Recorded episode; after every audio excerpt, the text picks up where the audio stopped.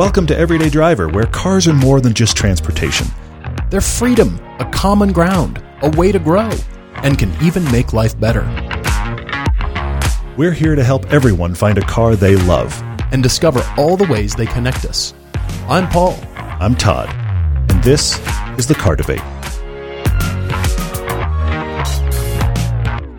All the things we thought to do with our cheap sports cars, teaching someone to drive manual, I have to say, once we landed on that idea, it was one of my favorite ideas. I'm glad you liked it. It was really enjoyable, actually. It was very cool. I hope you've seen that piece. It's on our original YouTube channel, the Everyday Driver channel on YouTube, not the Test Drive channel. The Test Drive channel has new stuff every Thursday. The original channel, the Everyday Driver channel, has stuff about every other Thursday right now. We hope you've seen that piece. Yep, indeed. Well, this is the manual transmission instructing episode big thanks to Sophie and Travis. Mm-hmm. They were our test subjects, and I really do feel like we were imparting knowledge and helping proliferate the manual transmission disease I hope so. people. I hope so. I think they really liked it. And huge thanks to our sponsors, Auto Tempest and Power Stop Brakes, for sponsoring the entire Cheap Sports Car mm-hmm. Challenge. Mm-hmm. We're thrilled to have them on board as a sponsor, and we can't wait to do more stuff with our cheap sports cars, like actual number skid pad testing and There'll be a little bit of performance testing, testing and, coming. Yeah, that's coming for you know, sure. Some track time and see how slow they actually are. We'll, we'll see. Terrify ourselves. It's going to be fun. Yep. As you've heard, we have scheduled a Texas meetup in Austin, scheduled for a couple of days over Memorial Day weekend. That is Friday, May 28th and Saturday, May 29, 2021. Go to the Adventures tab at everydaydriver.com and you can see more information about the meetup. And there is a sign up. There's a link to the Eventbrite page on there. So go ahead and, and uh, sign up. We would love to see you in Texas. And uh, we're just glad we can be able to do these kinds of things again. Also, podcast episode 600 is coming, featuring a YouTube live stream. That is Thursday, May 6th, 2021. We are posting it also as the regular podcast on Friday, May 7th. So this is episode 598. So two from now is episode 600. We can't believe it's been another year, another 100 episodes of the podcast. Thanks to you guys for writing all your car conclusions, your topic Tuesdays, your stories, your, your car debates. And it's really due to you guys. But save up all your questions car questions, non car questions, send them on the live stream. Send us in advance if you'd like as well. But watch social media for that as to when the exact time will be. But again, that will be May 6th, 2021. When your car needs new brakes, and it will, it's a great time to upgrade for better stopping power. We're excited to partner with Power Stop Brakes for an easy way to get more performance for something you already need. PowerStop is on a mission to deliver better brakes on every vehicle in every situation, from daily commuting to towing to track days. These are bolt on direct fit parts for better braking with no modifications required. Every PowerStop complete brake kit comes with all the parts you need to upgrade your brakes. That includes the pads, rotors, and even those little clips and fasteners. Plus, all their pads are made from a carbon fiber ceramic compound, which they've tested extensively to deliver low dust and noise free performance. So the next time you need new brakes or simply want to upgrade, visit powerstop.com and enter your vehicle's information into their easy to use car finder. Todd and I even found great kits for our SUVs and cheap sports cars. Give your everyday driver the easy and affordable performance upgrade it deserves at powerstop.com. Well, guys, we've got a couple of really fun debates here from Andrew W. He's getting rid of the soul crushing minivan, wanting some suggestions here. We've also got Sean H. out on the East Coast who is replacing a lukewarm hatch and wants to know uh, what, what should he do? But let's jump in, first of all, to Andrew's email here. He says a couple of years ago, he moved from a Lexus RX 350 that was originally his wife's car to a 2020 Ford Explorer ST. Okay, all right. My sister's made noises about that, actually, Andrew. He's made some small suspension mods and he's enjoying it. It's got three rows, plenty of space, and it's kind of fast when he steps on the right side pedal. That's what you hope for. Yeah, uh, Indeed. Even something like that, you hope for it. I, I, believe that's turbocharging, is what that is. Yeah, that's a little bit of that, yeah. When he inherited the RX 350 due to the birth of their second child in 2011, his wife felt it was time for a minivan. That's how it happens. We have more than one child. We need enough stuff to carry seven people. I understand those of you that out there that need yeah, six or seven seats. Yeah. I get it, but this is this is um, this is a common suburban reality. I, hey, I fell prey to it. We got we, we were about to have our first child. We got a GMC Acadia with seven seats, and when we and, and then literally about six months in to his life, we went, "Why do we have this big a car?" but anyway, onward. Well, they kept shopping and comparing. They settled on a 2012 Chrysler Town and Country. It served them well easy to get in and out of. Mm-hmm. It's got the automatic sliding electric doors, and she never had to worry about a six year old flinging a rear door open into someone else's much nicer car. Yeah. I, I, I have that you. fear when I take the Lotus to do the school run because if you see me, that's fine. But what happens though is you have the kids on either side getting into the cars. You got to worry about those doors for sure. Yeah. Well, it had decent tech for the era, he says, but the time has come to move on to the next car. And he's talked his wife into getting out of the minivan and into something else that isn't a minivan. Okay. They've got a light, a nice large budget, sixty thousand dollars, and they live in Georgia in the Sun Belt. Okay. So four wheel drive isn't a must. Yeah, definitely not. But she feels like she needs a third row for hauling kids around. He feels weird about owning two cars that do roughly the same things, mm-hmm. like three three row SUVs, like you were talking about. Yeah, for sure. And he says, you know, what should we think about? She likes technology, good stereo sound, and comfort. Okay. She doesn't care if it's fast or if it handles particularly well. They've got three they're already considering. Yeah. They said the Acura MDX, the Toyota 4Runner with the third row, the Infiniti QX60, and then huh, uh, clearly Drew has listened to this podcast because he makes an end run on us. Because I'm at this point in the email and I'm thinking I have the answer, and he says, "By the way, yeah. my wife does not want a Kia Telluride or a Hyundai Palisade because she feels like everyone she sees is already driving one." So those would have been fantastic options here, and they are out. I Okay, you you have been listening, Andrew, and I I like what you're saying here. I I definitely hear you. I like your choices. That MDX is something we even suggest used and say get into the MDX. We actually have the new 2022 MDX review coming out mm-hmm. very soon. We were able to get into that. Yeah, it's a new test drive it's, coming up very soon. It's actually a different car truck kind of feel because it's on a different chassis. It's on now a light truck chassis, mm-hmm. whereas before it was not. So I, I, think you and I disagreed quite a bit on that. Yeah, I, yeah. Hmm, I think it's going to be quite uh, quite ranty because I don't think we agreed very well. Yeah, it's it's yeah. a different uh, kind of driving experience there. And then the 4Runners, I I hear you on the 4Runner. I feel like it's really going to need to be driven by somebody who's an off-road enthusiast I because so they've gone that direction so yeah. heavily. It's not just well, they've SUV. they've stayed that direction well, is the key thing. Yeah. That is an old chassis, and your wife's wanting tech and comfort, and that is not to be found in the 4Runner. That is a it's a, it's a very capable chassis, but until they update that, that one's out. Yeah, and then Infiniti QX60, I feel like you're buying an ancient platform. Mm and even though it might be nice and new now, for as long as you keep cars, which I think is about a decade, seems to be a little while, yeah. I think it's going to get old really quick. Just it's going to look old, it's going to feel old, it's going to with everything that's coming from car manufacturers in terms of niche SUVs and trying to reinvent the category and stand out in the mm, category. Yeah. I think it's going to just get old on you real quick. So I do have some choices for you, and I'm you're right. Tellurides are popular. They're popular for a reason. They're though. good. That's why. Yeah. They're not sure. just hey the the new thing. Mm-hmm. They are genuinely good. But something else that is good from Kia is the Sorento, mm-hmm. the brand yeah. new Sorento. Yeah, yeah. I personally would get it in the larger engine displacement, the higher horsepower truck. I would get it. It's a little bit beefier looking with that X line package, and I I like that look better. And I found it to be pretty great to drive for it's it's good. It's for the size and shape and architecture. Ninety percent the size of the Telluride. Mm-hmm. It is the global yep. car for them because they they only sell the Telluride in North America. So that is an option. Keep going. I also want you to take a look at Toyota as well, but not the 4Runner, the Highlander. Agreed. The Highlander is the one to look at here. We drove the, uh, I believe it was the uh, hybrid. Mm-hmm that was so good. We drove the non-hybrid, liked it. Drove the hybrid, liked it even more. Mm-hmm. Both those test drives on the test drive channel, actually. Yeah, I was just looking at that, and uh, I thought the the Highlander could really be great. Mm-hmm. And up to this point, I've never really thought much about the Highlander. I've never considered. It's just a we've got something on the market, also ran kind of SUV. They made it fully into the full size and made it very competitive in that area for sure. Yeah, I, I really feel like that Highlander needs to be looked at seriously because the spec we had it in, the tech was there, mm-hmm. the space. Every time we turned around, we're just going, "Wow, this is quite good." It's one of our favorites alongside the, the Telluride and Palisade, and in all of these specs, we're talking about something right around fifty thousand dollars, so well within your budget. But you get everything for that: good seven seats, all the tech you want, latest mm-hmm. and greatest. The hybrid one, uh, as the name suggests, gets good gas mileage too. Since you've got a sixty thousand dollar budget, I understand about not wanting to look like the neighbors. Mm-hmm. It's a thing. Yeah, I totally get that. Absolutely. I drive a yellow Lotus Elise in a world of trucks. Well, yeah. Yeah. Yeah, I, I definitely understand that.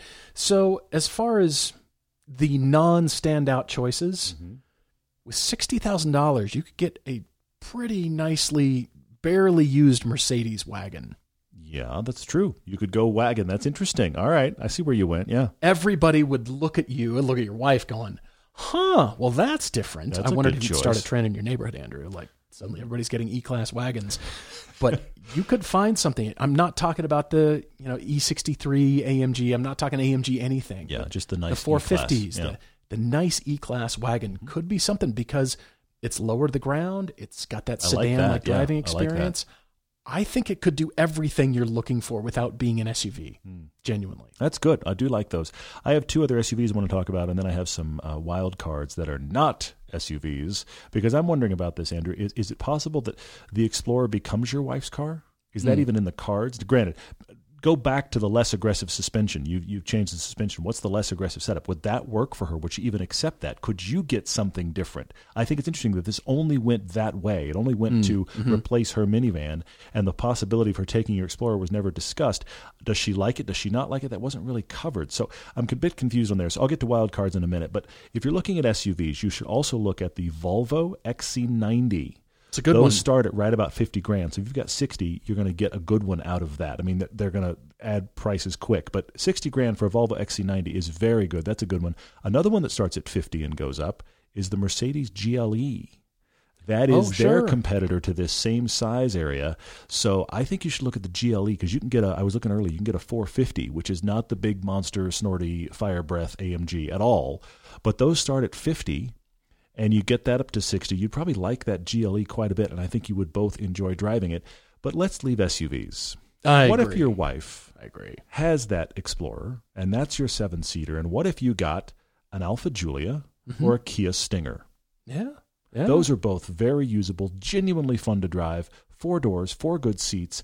I think you could like either of those a lot.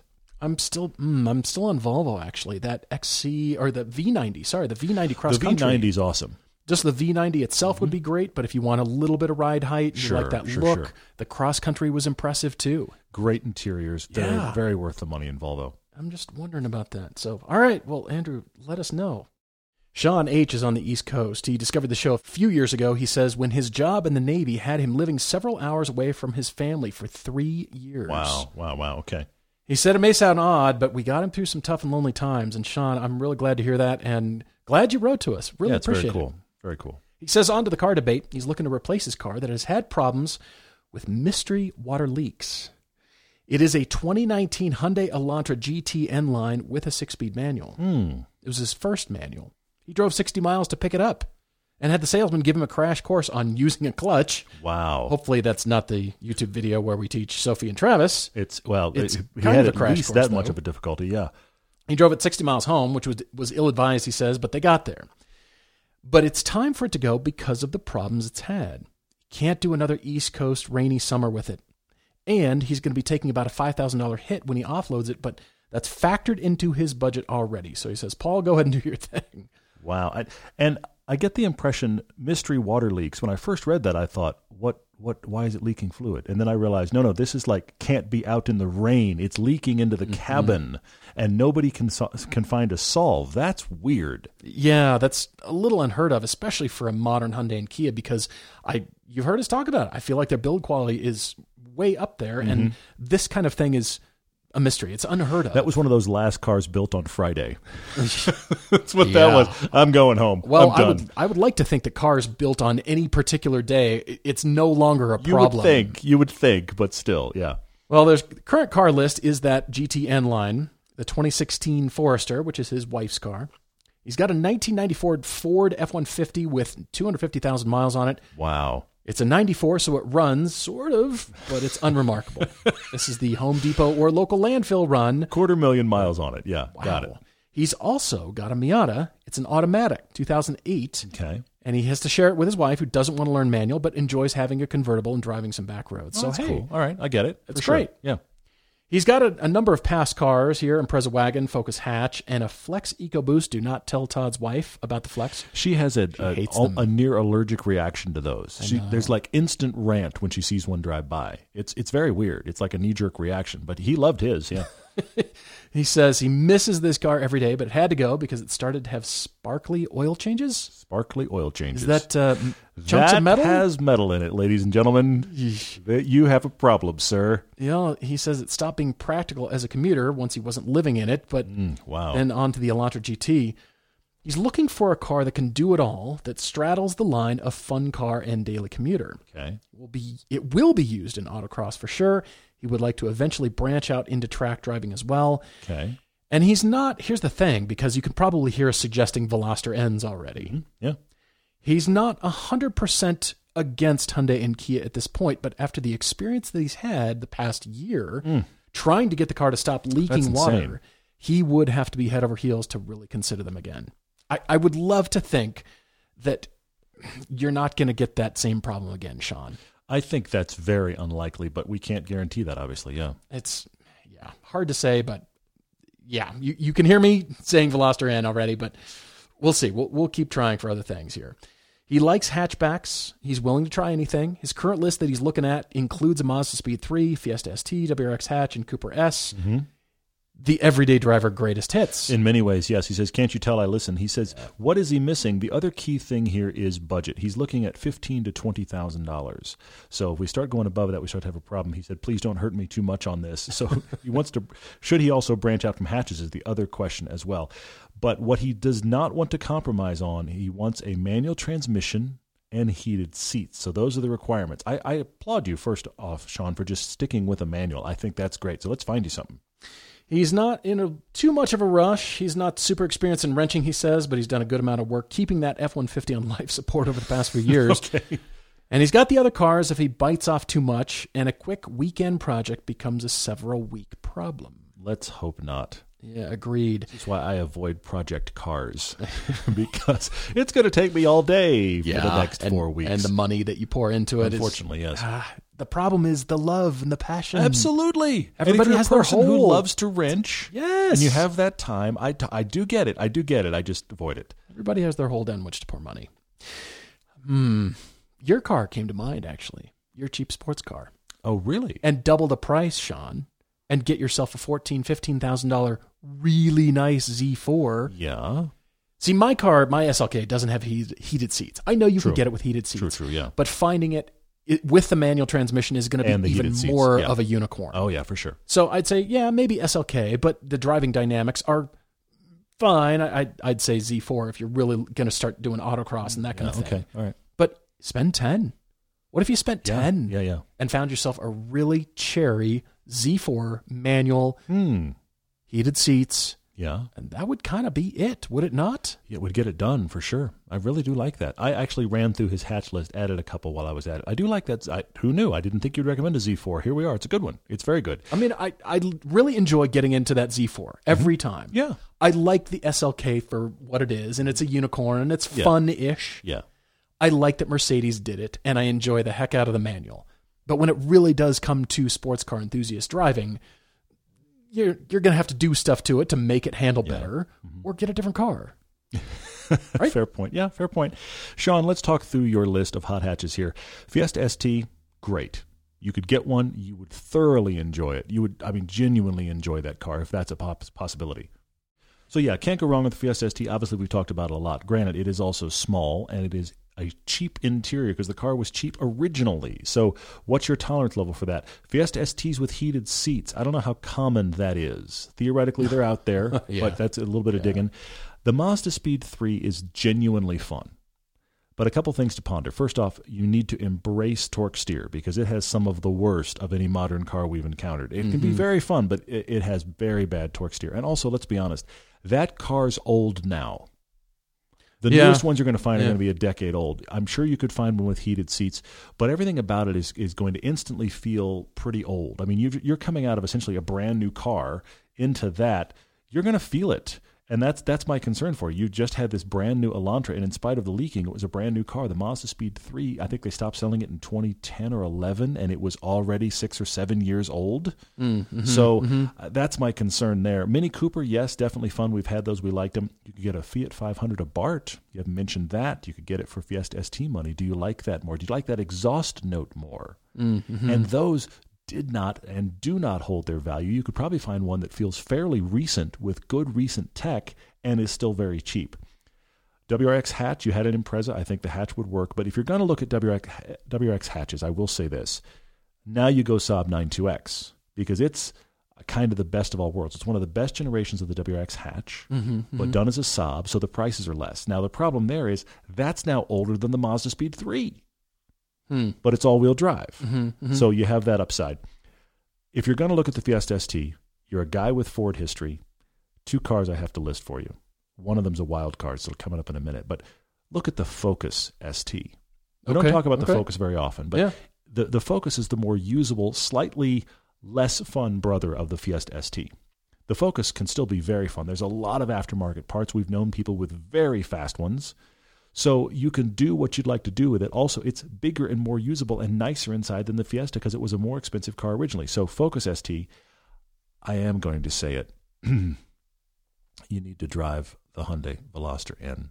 Are you going to go there? I, I, I mean, he's I know, it's not completely out. I, it's it's good enough that it's worth you going and driving. You said you'd have to love it, and you might not. And I get it, and I understand you may want to walk away from those brands completely, and I cannot fight you on that at all. But for your budget, you could get a slightly used one, and they are excellent. So drive a, a Hyundai Veloster if you can find one. And then my wild card for you is a wild card because you cannot afford it, but I think it's the perfect car for you. Mm. So I'm going to play Paul here real quick. Okay. Talk about a car you can't afford that I think is perfect for you. You have a lot of Ford love and a lot of Ford history. You want a fun hot hatchback. You want a manual transmission. What you need to do is get yourself a used Focus RS. Really? The problem is really? they're 30 grand. Still. They're 30 grand. I looked them up. I found lots of them at 30 grand, but they are 30. Your budget's 20, which is what leans us more toward the Focus ST. Though the RS yeah. is really the one you want.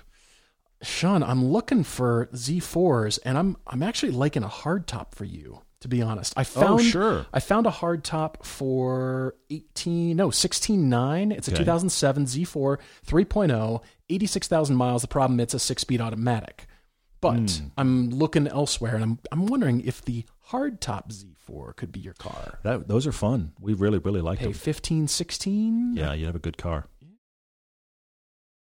Our friends at Griot's Garage have got a new line of ceramic products to make your car care easier and more satisfying than ever. You can start with the new Ceramic Wash and Coat, an ultra slick formula that can be used with either the bucket wash method, the foaming sprayer, the cannon, or whatever Paul has come up with now. We take Speed Shine with us on every single shoot. It's the ultimate for quick detailing, and now it has ceramic protection too. Ceramic Speed Shine maintains a slippery gloss finish in between your main washing and protection days. And they even have ceramic trim wipes for long lasting protection on plastic trim. Try any of these products individually or use them as your new wash routine.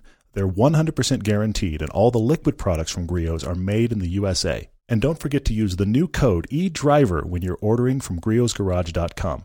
Our audience gets 15% off liquids and 10% off everything else. That's Griots, G R I O T S. Enjoy the finest quality car care products you can buy at griotsgarage.com.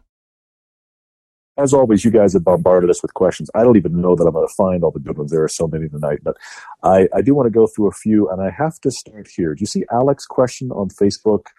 where he talk about driving cars in winter without fear, but he's been researching what various states use for clearing roads. I did see that. And his research suggests that Utah uses different material than other states with less corrosive salts. I don't know how it could be less corrosive salts because it's out of Salt Lake, which is a dead body of water. So how healthy can that be? Anyway, side note. But his his concern is that why would you drive a nice car in the winter? Because the stuff they put on roads destroys cars. He's not worried about the aesthetics. He's not worried about grip from tires. He's worried about a car rotting to pieces, getting essentially metal cancer. Let's be honest. Yeah, That's yeah. his concern. How do we feel about driving year round in an area that salts roads like crazy? He lives in Vermont and he just says that pretty much everything in his area after about 10 or 15 years is ready for the, the junkyard because it's rusted so bad. How do we feel about it? I, Alec, I'm of two minds about this. Look, I we talk a lot about cars as something that we want to keep nice and we want to drive and that kind of stuff. But then the other side of me, I realize that I'm not Paul here, but the other side of me says its entire purpose is to be driven. And okay, so the road and the weather and that kind of stuff beats up on it, but it's going to get beat up on even if you're not driving it in the winter. Something's going to happen to your car. So while I don't want to be flippant about it because I don't feel that way, I also feel like we we end up getting owned by this thing that we have to keep nice and most of us i'm overstating here but most of us aren't keeping a car 10 or 15 years so i kind of feel like even if i mean yeah they put nasty stuff on the roads here in utah and i just go okay. You know I, that's just kind of a pay to play thing for me. I, i'm sure you feel differently paul but i kind of feel like ultimately you still should be driving your car that you enjoy even in the winter when there's muck and then do your best to clean it off. I i guess i do feel differently and i know that there's many people in michigan that put away the car. I mean it, it's a thing in michigan. There, there's like a, a yeah, calendar sure. date when the car goes in the garage and you don't yeah, see it again yeah. for six months and i know that happens and mm-hmm, mm-hmm. I, i'm I'm of two minds, but more towards the the preciousness and the price and how long you're keeping the car. That factors in more heavily for me because yeah, yeah. I could take the Cayman out, but Alec, if you look up magnesium chloride production, I guarantee you most, if not all of it, is made from mining the minerals out of the Great Salt Lake here in Utah. Mm-hmm. and it's an effective de- deicer. And so they're starting to use that more, not just in the winter, but also for dust control Mm-hmm. in the summer on dirt Yep. roads. Yep. And so it's almost like they use it year round now. And the issue with magnesium chloride is that it uh, it has to have like a certain humidity to be dissolved, and it does in the winter. So at only like twenty percent humidity or so, it will fully dissolve, which is mm. most wintertime activities. Whereas salt, like rock salt, doesn't dissolve until it's like 70% humidity and that's why it just kind of brushes off in most cases mm. and magnesium mm. chloride is actually worse for your car because it's it's far more destructive to everything and you know there's horror stories of people losing components as they're driving because they've rusted through so quickly so that's an issue and i'm going Yeah, I mean, I'm not saying it's not an issue. I get that it's an issue, but you know, and I think, yeah, oh, for sure. I had the Cayman out in this, and I'd be horrified. But you can, depending on your car, depending on your ability, you can hose it down and pressure wash the underside. Not everybody has that ability and capability to do that. But again, I come back to the, you know what? If I can use my car three months or, or nine months out of the year, so three months, four months, it's kind of put to bed okay, you know, and that's the fun car. And I Mm. really do use it in the summer, and I put away the expedition as much as possible. I don't drive Yeah, it in the summer. yeah. You know, we we do anyway, just because we use it for production. If I do that, then I really do feel like I'm getting maximum use uh, out of my fun sports car, and it's. I don't know. I mean, we we preach it. I'm so back and forth because, yeah, it would be fun to throw winter tires on it and go bombing around, but uh, then all that magnesium chloride spraying up in there. It's it's the same feeling I got when I was driving the Maserati on the salt flats. I just went, the car's going away. The car's going away. You, you. The, I think the only reason you actually even took that thing on the salt flats is because you knew the next thing that happened was leaving your life. Yeah, pretty much. And we thought somebody has suggested, many of you have su- suggested taking the cheap sports cars out to the salt flats. And why aren't we doing that? And that's because of the next people when we raffle them off. We just don't want to do that to you because it will Well- drip salt forever. the other uh, well the Phaeton and the Maserati are still dripping salt in their new owners for sure. But the other issue with the the cheap sports cars and that is because we expect those cars to be gone by the time the salt flats gets ready to use. I mean, this is an unusable time of year. The springtime's an unusable time of year for the salt flats. It's got to be like late August, early to mid September to actually run those cars. So uh, for it to even be dry enough, and when we were out there, it was questionable. There were parts of it that were wet, which is why we got so much salt in the undercarriage, and other parts of it that were very dry. So you have to to weigh that as well. I, I love that we started on salt rusting cars, and now we're on the salt flats because I'd love to take more stuff back to the salt flats, but the cleaning it is the issue, which is just un, unbelievably awful. The cleaning, and then you park it in the garage. No, you can't. It'll just sit there and drip piles of salt. No greetings, greetings from Utah is what I say to the owner of the Phaeton every time he sends me a photo of it dripping salt on the other side. I'm like, yep, all right, he may be on the East Coast, but Utah has come to you gets- for sure. It's moist and humid and just loosens all that salt right up. Mm, Yeah, yeah. Oh yeah.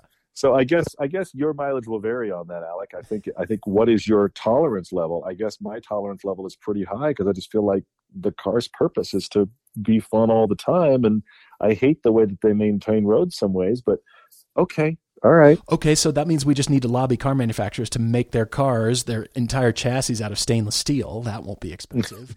or or heavy extrusion, yeah. extrusions, aluminum castings, whatever you know. But, yeah. Uh, Rusty Buckskin says, "When do, does front wheel drive trump rear, wheel drive in terms of car dynamics?"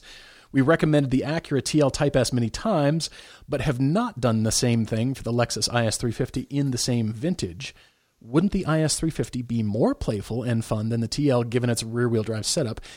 Yes, generally speaking, but when it does trump rear wheel drive is when the car manufacturer makes it so and focuses specifically on making their fun front wheel drive car really good, like a Fiesta mm-hmm. ST, like a Hyundai Veloster N.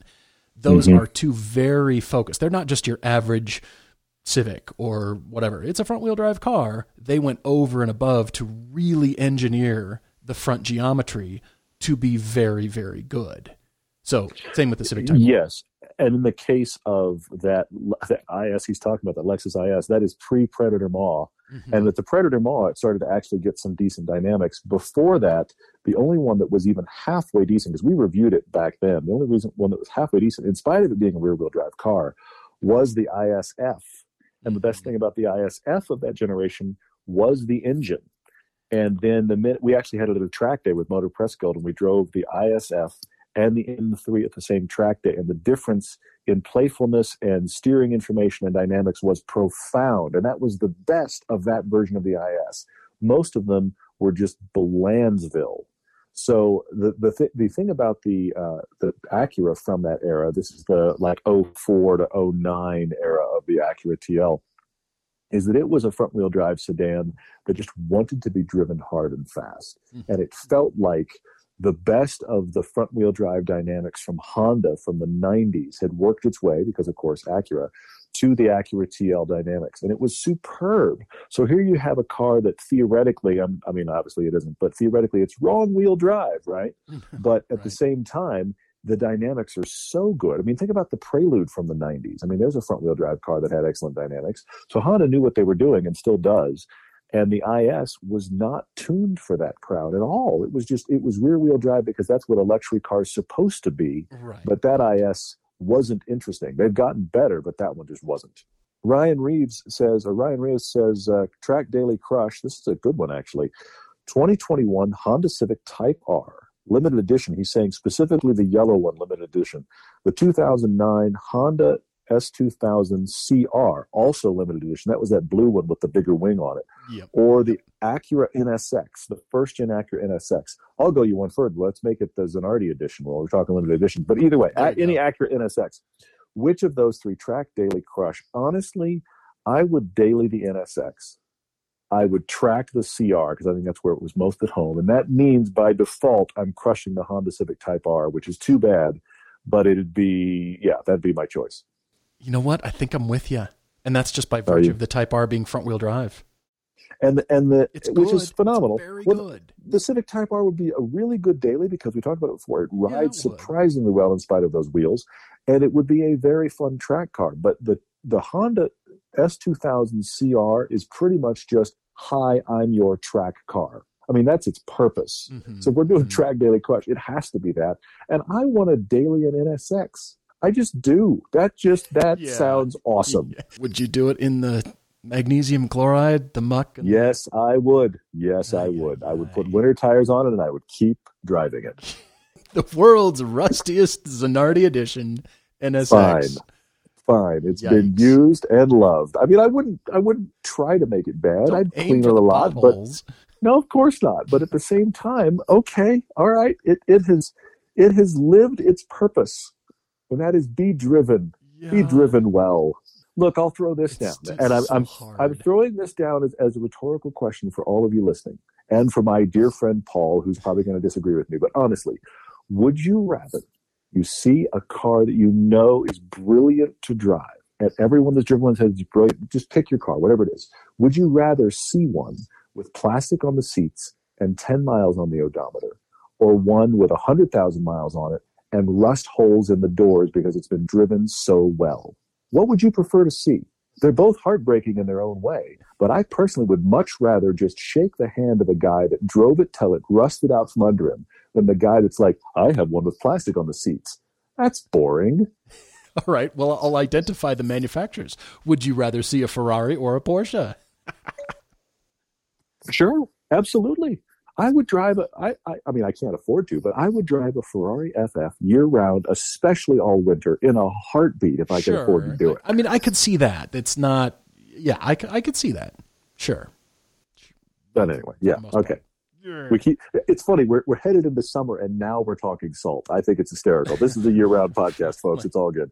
Matt Guerra, eighty-two, says perhaps starting a debate here, but what is our ideal baseline for power to weight ratio for a sports car? And he gives it in very simple math terms. Thank you, Matt, because I went to art school.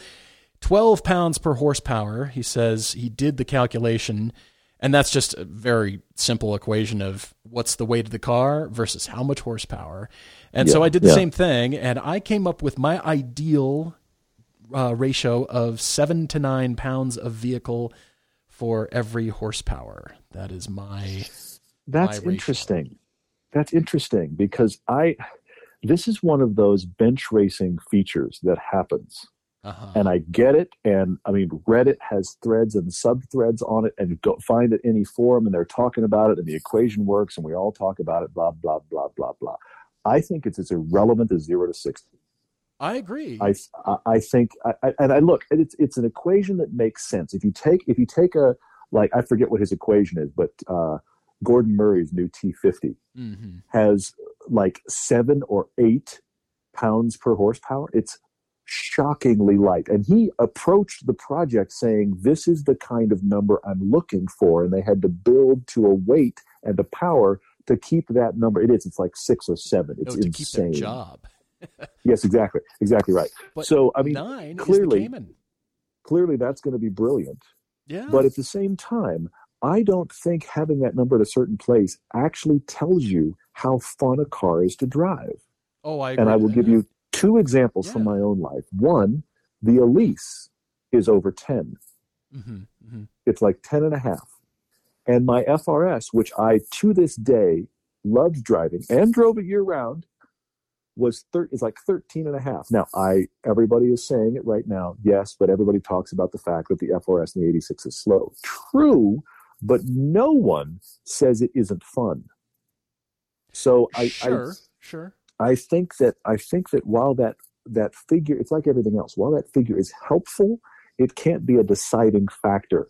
And I honestly am less concerned about that equation than I am for did I enjoy driving this. Agreed. And you know, despite our upcoming performance benchmark testing for our cheap sports cars, which really is more of a how how they it's do after years of you know just mm-hmm. being in existence and high mileage and all that stuff. How much did they lose, and did we burn them to the ground by doing this. Can they survive yes. despite doing that? The the numbers really do mean nothing. And that is what the show was predicated on. We can't stand mm-hmm. 0 to 60 because it tells you nothing.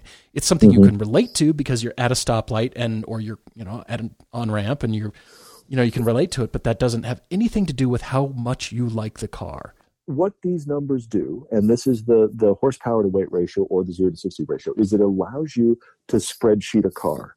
It allows you to compare A over B. And, and look, I for years, Car and Driver, I think they still do. Car and Driver had all of their performance testing in spreadsheet form in the back pages of the magazine. Mm-hmm. And I remember being my son's age into all my pre-driving years, I don't know what until I was, driving, frankly, probably into college, where I just I did what was the car that had the best number in that column? That must be brilliant. And yes, it can be the car, mean the car is great. It also can mean that something else you would have liked more that isn't that's way down the list. Jayhawk T Rev asks which manufacturer needs to fire their entire design department and why is it BMW? Uh, That's a loaded question. That's just kind of you just kind of have to read that and walk away. I think we're done there. It's pretty good. You're right, but they're hanging on to the "we're doing something different, come follow us" flag over here because you know, me too on the giant grill openings. You know what? I'm not I'm I'm very mixed on how that design language is translating to their future electric portfolio, Jayhawk. Because mm. now openings are just an outline. They're just a raised, defined outline. They're not even defined by a whole, you know, even surfaces. It's just a drawn on graphic. Did that translate? Did was it successful at first? Okay, can you call the M4 and M3 a success because okay, it's something different. You got these, you know, huge intakes. Fine, okay. Mm-hmm. But now for a future portfolio, you guys are stuck. BMW, you're, you're yeah. stuck with that, and you have yeah. to continue that because let's say they went smaller on their future electric portfolio, and every enthusiast would be like, "See, see, look, it works. Come on." Well, but I, I still think they're going to cave on the M3, M4. I, I think somewhere in the middle of this life cycle of this current car, they're going to cave. The only reason they might not is because they have somebody in the marketing or design department who truly believes the adage that there's no such thing as bad publicity. And the fact that everybody's talking about the fact that their car is ugly is a good thing because people are paying attention. Yeah. I think that is the wrong approach. Agreed. But I bet you somebody in the in the company is having their coffee and smiling every time somebody rages against the styling because they think it's working. and we're all just grinding our teeth over here. We are, for sure. Alberti Ox says, What's the latest with the everyday driver business? Any new staffs or projects we probably can't share details on? So you're asking for the behind the scenes, you're asking for us to share stuff we can't share yet. I'll tell you a tease, and that is this. We obviously have the cheap sports cars coming to an end. That is going to end probably late summer, early fall before we have those cars leave our lives, we will already have the two cars for the next series. And I'm not going to tell you what those cars are. I hate but it's happening. Tease, but oh, but yeah, there it happens. There it is. There it is. We're well, excited. We're really excited. Yeah, I, I will say that our patrons, our board member patrons, join a monthly call and mm-hmm. we're definitely telling them and bouncing ideas off them for TV episodes and letting them know, you know, a little bit more inside. And they do also get early access to test drive videos and the videos that we drop on our YouTube channel as well. So if that is you and you would like to and are able to help out, we thank you deeply.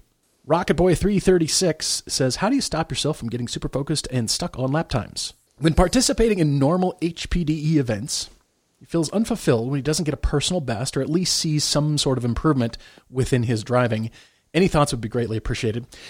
Yeah, HPDE always turns into a race, doesn't it? It just always turns into some sort of competition. Not, it just does. Yeah, it's not supposed to, but yeah. Everybody comes in the you know drivers meeting. It's like we're not racing. We're not here to prove anything.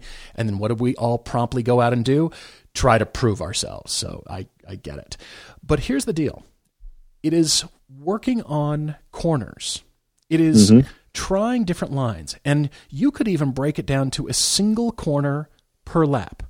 There's a corner that you just still haven't quite figured out. Okay, consult yeah, yeah. Know, whoever is the the local pro, or you you know ride with somebody who does know how to do it really well, or take them in your car if you're able, and say, I'm really trying to work on this corner. What is the line? What am I doing? What is my speed for this car?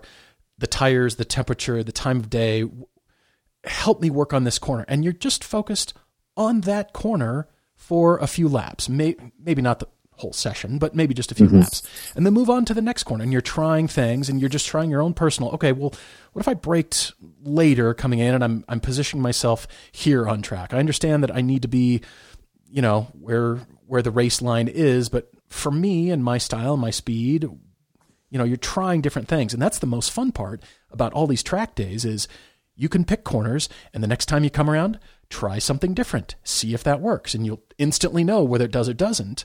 Mm-hmm. And that is in consideration. I'm just I'm not saying just go blindly do it. Of course, get, you know, input from people who do know how to drive it, but everybody interprets that differently. So work on specific corners and then you can just be like throw up your hands. Great, come on by. I'm not working on this corner. Everybody come on by. Great. I'm working on whatever next corner is.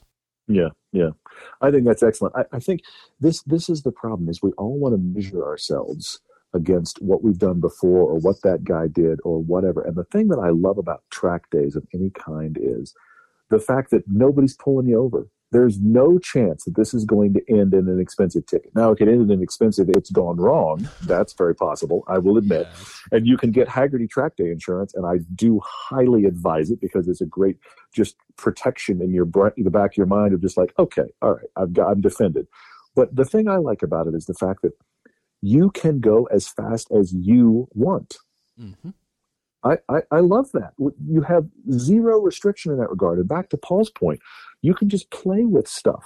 I, I, it's so easy. We, we want to bury ourselves in data. We want to get personal best. And I will admit, I love it when I've got best lap times and I do better than later. And I am a geek because I don't run a lap timer on the day, but I do run in car cameras and I look at the time code. I will admit that I do. But I kind of like not having an in car timer because I start to focus too much on that and I actually don't drive as well. Mm-hmm.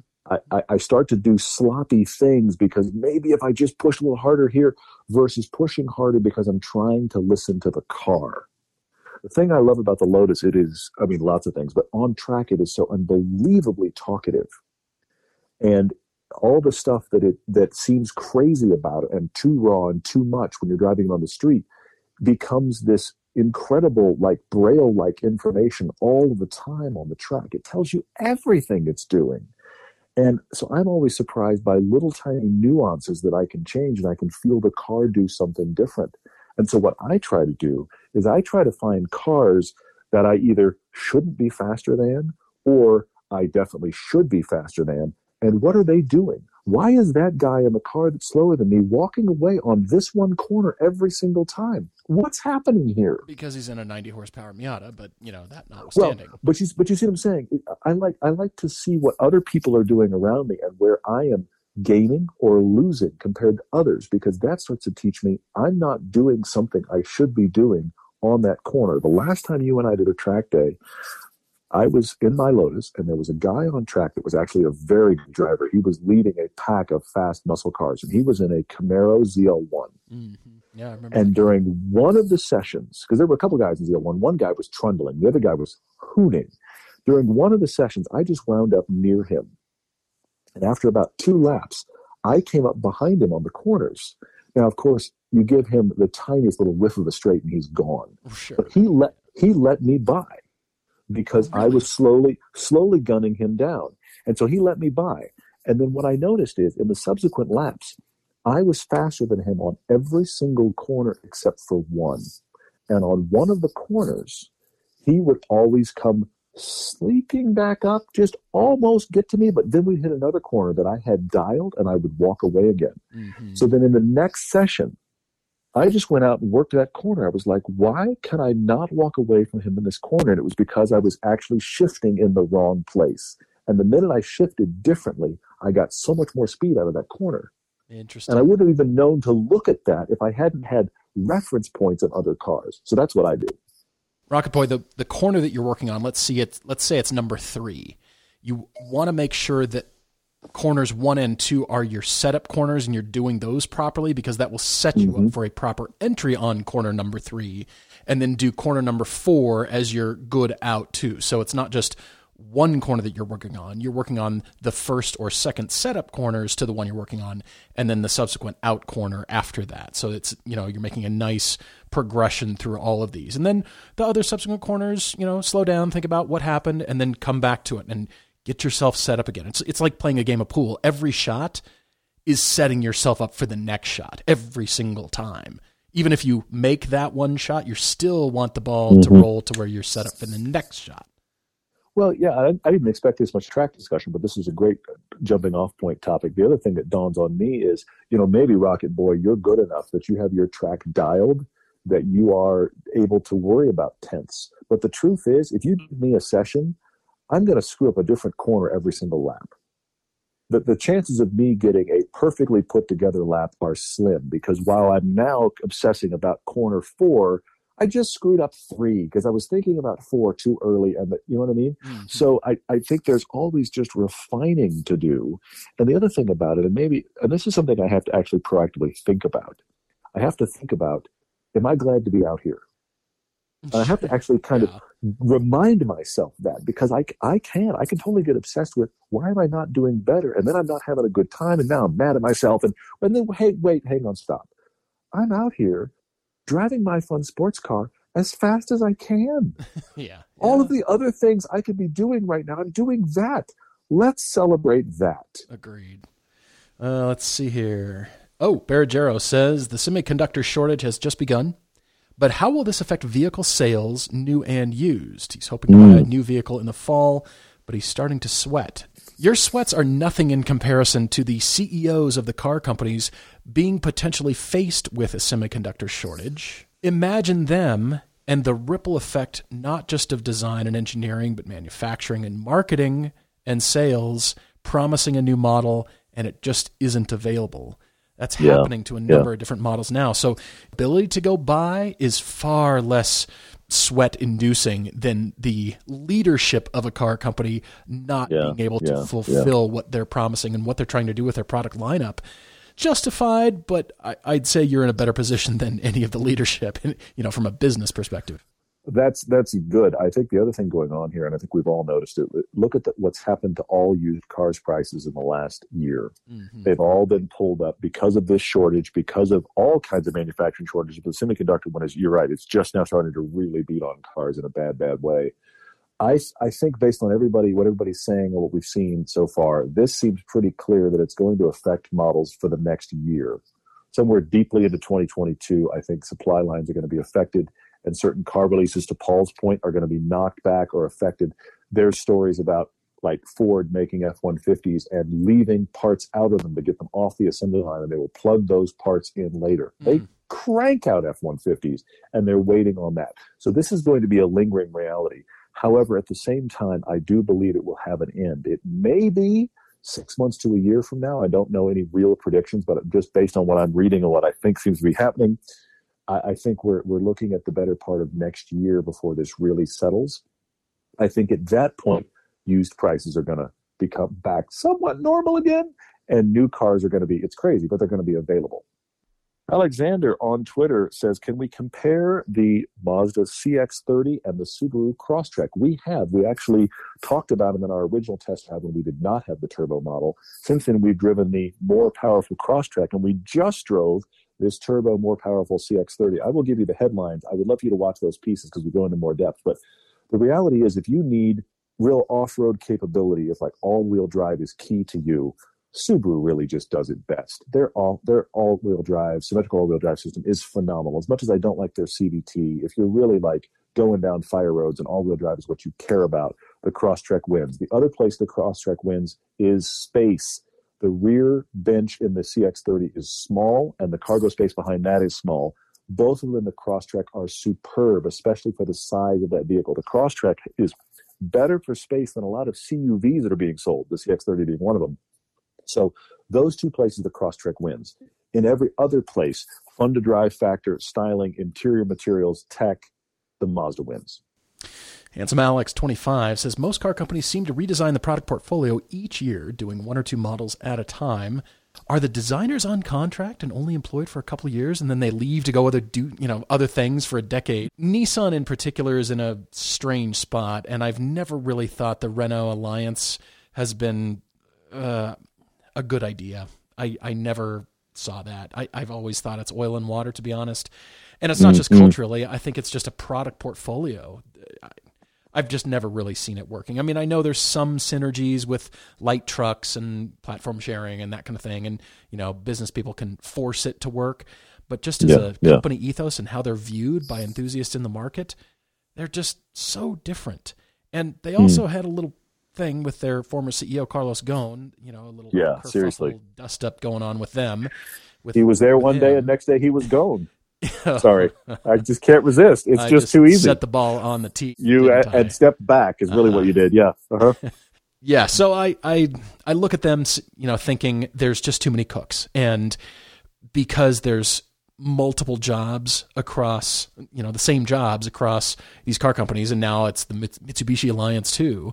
There's mm-hmm. too many redundancies. There's too many groups of people trying to do different things, and take you know from over here and give to over here and everybody's I, think their focus was all over the map as far as what should we do for the future? So we, should we serve enthusiasts? Should we serve the truck market? Should we just do bread and butter vehicles for rental car markets? You know mm. what about electric? What about hydrogen? What are, what are we doing? What's our focus here? And there's there were too many people and leadership mm. wasn't good at bringing those together and i think they're they were in a unique uh, position, a, a, bad position, essentially from that uh, from that perspective. Other companies are dialed. Everybody's in lockstep. People know what they're yeah. doing, good or bad. Volkswagen or Audi or Toyota, I mean, Toyota's killing it over here.